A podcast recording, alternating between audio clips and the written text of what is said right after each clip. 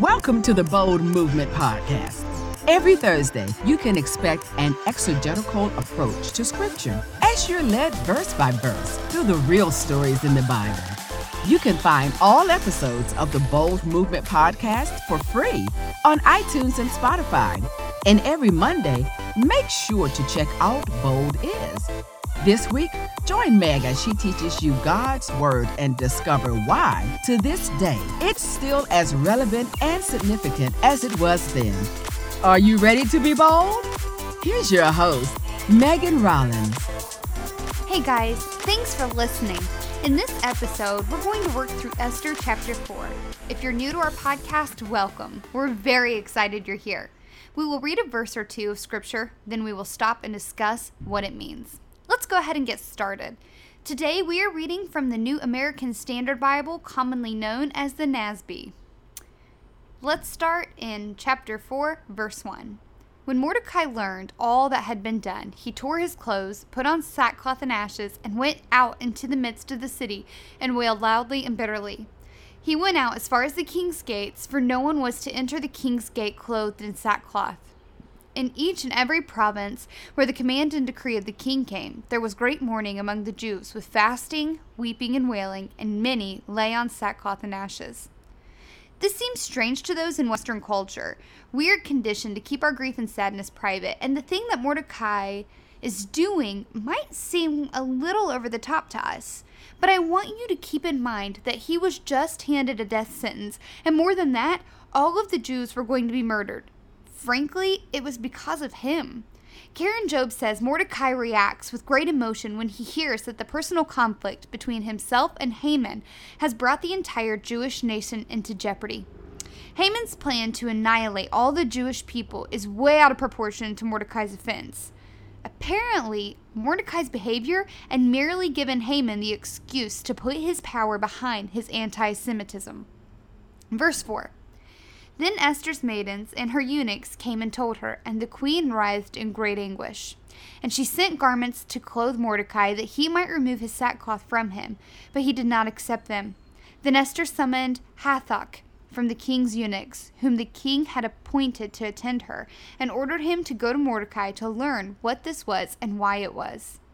So, something I want you all to know Inside the palace, it appears that no one really knew that the edict took place between the king and Haman. Mordecai was mourning, and Esther did not know why. Mordecai did not have direct access to Esther, and due to this, they communicated through a mediator. In this case, it was Hathach, who obviously placed loyalty within Esther. Verse 6 says So Hathach went out to Mordecai to the city square in front of the king's gate.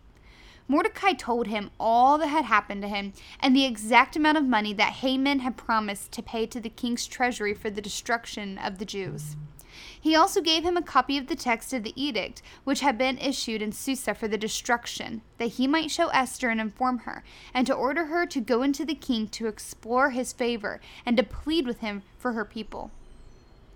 According to Joyce Baldwin, there is nothing private about the meeting between Hathach and Mordecai, which took place in the market square, beyond the palace gate where everyone congregated. Mordecai did not hesitate to disclose all the exact information with special attention to the financial inducement that Haman had offered to the king. Rich though he undoubtedly was, Ahasuerus still responded to promise of even greater wealth, though he had repudiated it. The betrayal of people in exchange for money has always been particularly repugnant.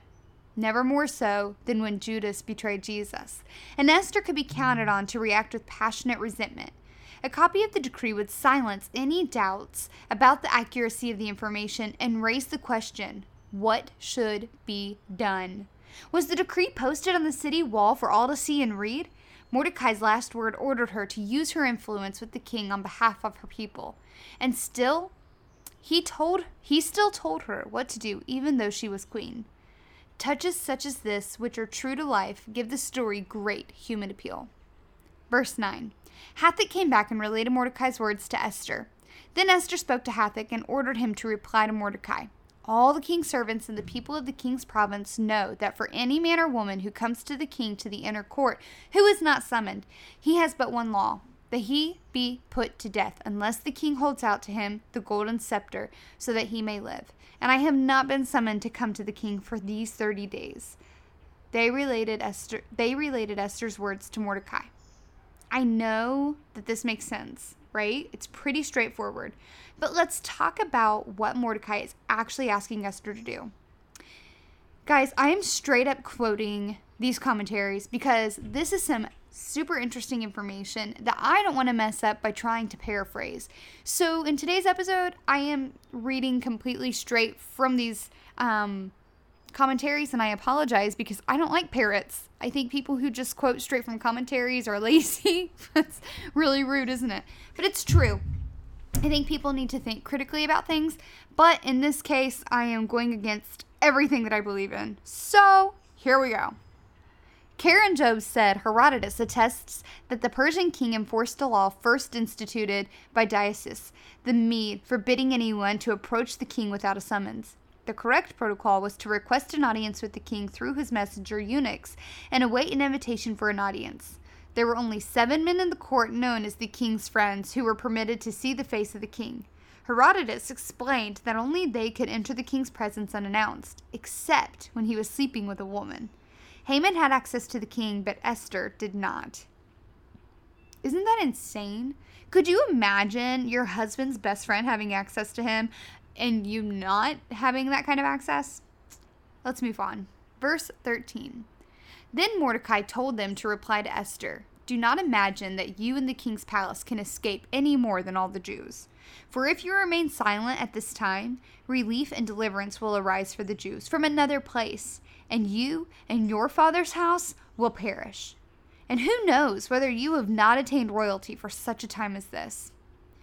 Again, I'm going to quote straight from Karen Jobes. She said, Mordecai pointedly remarks that even if the queen should decide to continue to hide her Jewish identity, as he himself had previously advised, she will face certain death, but the Jews will be helped from another place. Some commentators have seen in the phrase an allusion to God's intervention, should human agency fail. The reason the phrase from another place can be construed as a veiled reference to God is because in rabbinical Hebrew, God is sometimes referred to as the place. In Genesis, um, where God is referred to as the place in which all creation exists. This rabbinical idiom, however, dates from a later age in any case. Mordecai does not say that help for the Jews will arise from quote unquote the place, but simply from another place. Mordecai is expressing his confidence that the Jews will not face annihilation, but will be helped through some other human agent. Modern interpreters are not the only ones to see in this phrase a possible allusion to God. One of the two ancient Greek translations of Esther rephrases Mordecai's statement this way If you neglect to help your people, then God will be their help and salvation, but you and your father's house will perish. However, this does not necessarily mean that from another place was understood by the Greek translator as a reference to God. God is referred to many places throughout the Greek versions of Esther where he is not in the Hebrew text, from which the NIV was translated. Isn't that interesting?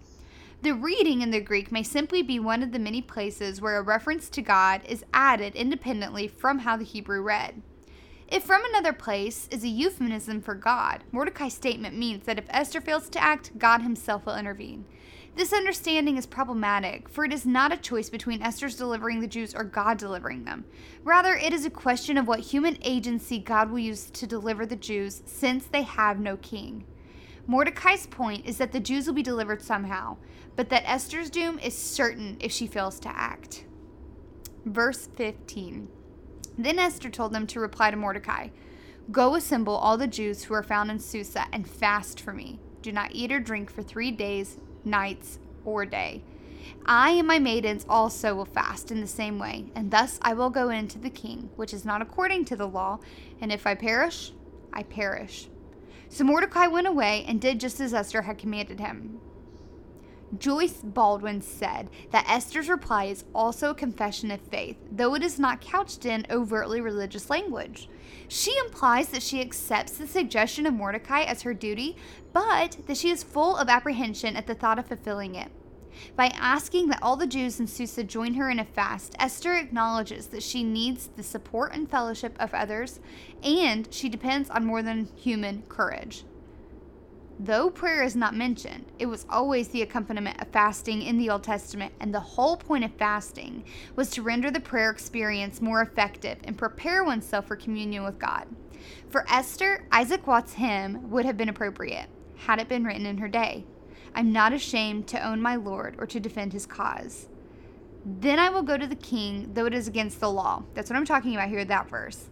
These words sum up the problems of conscience that face believers in many situations today and divide the church. If it were not for the fact that people like Martin Luther King and countless others have lost their lives in opposing powerful majorities, we might think that Esther's If I perish, I perish was overdramatic.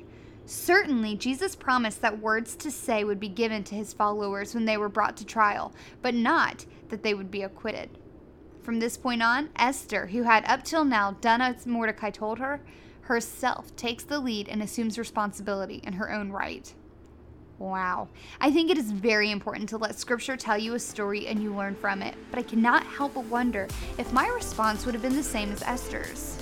I would like to think so, but we would never understand this unless we were put in that position.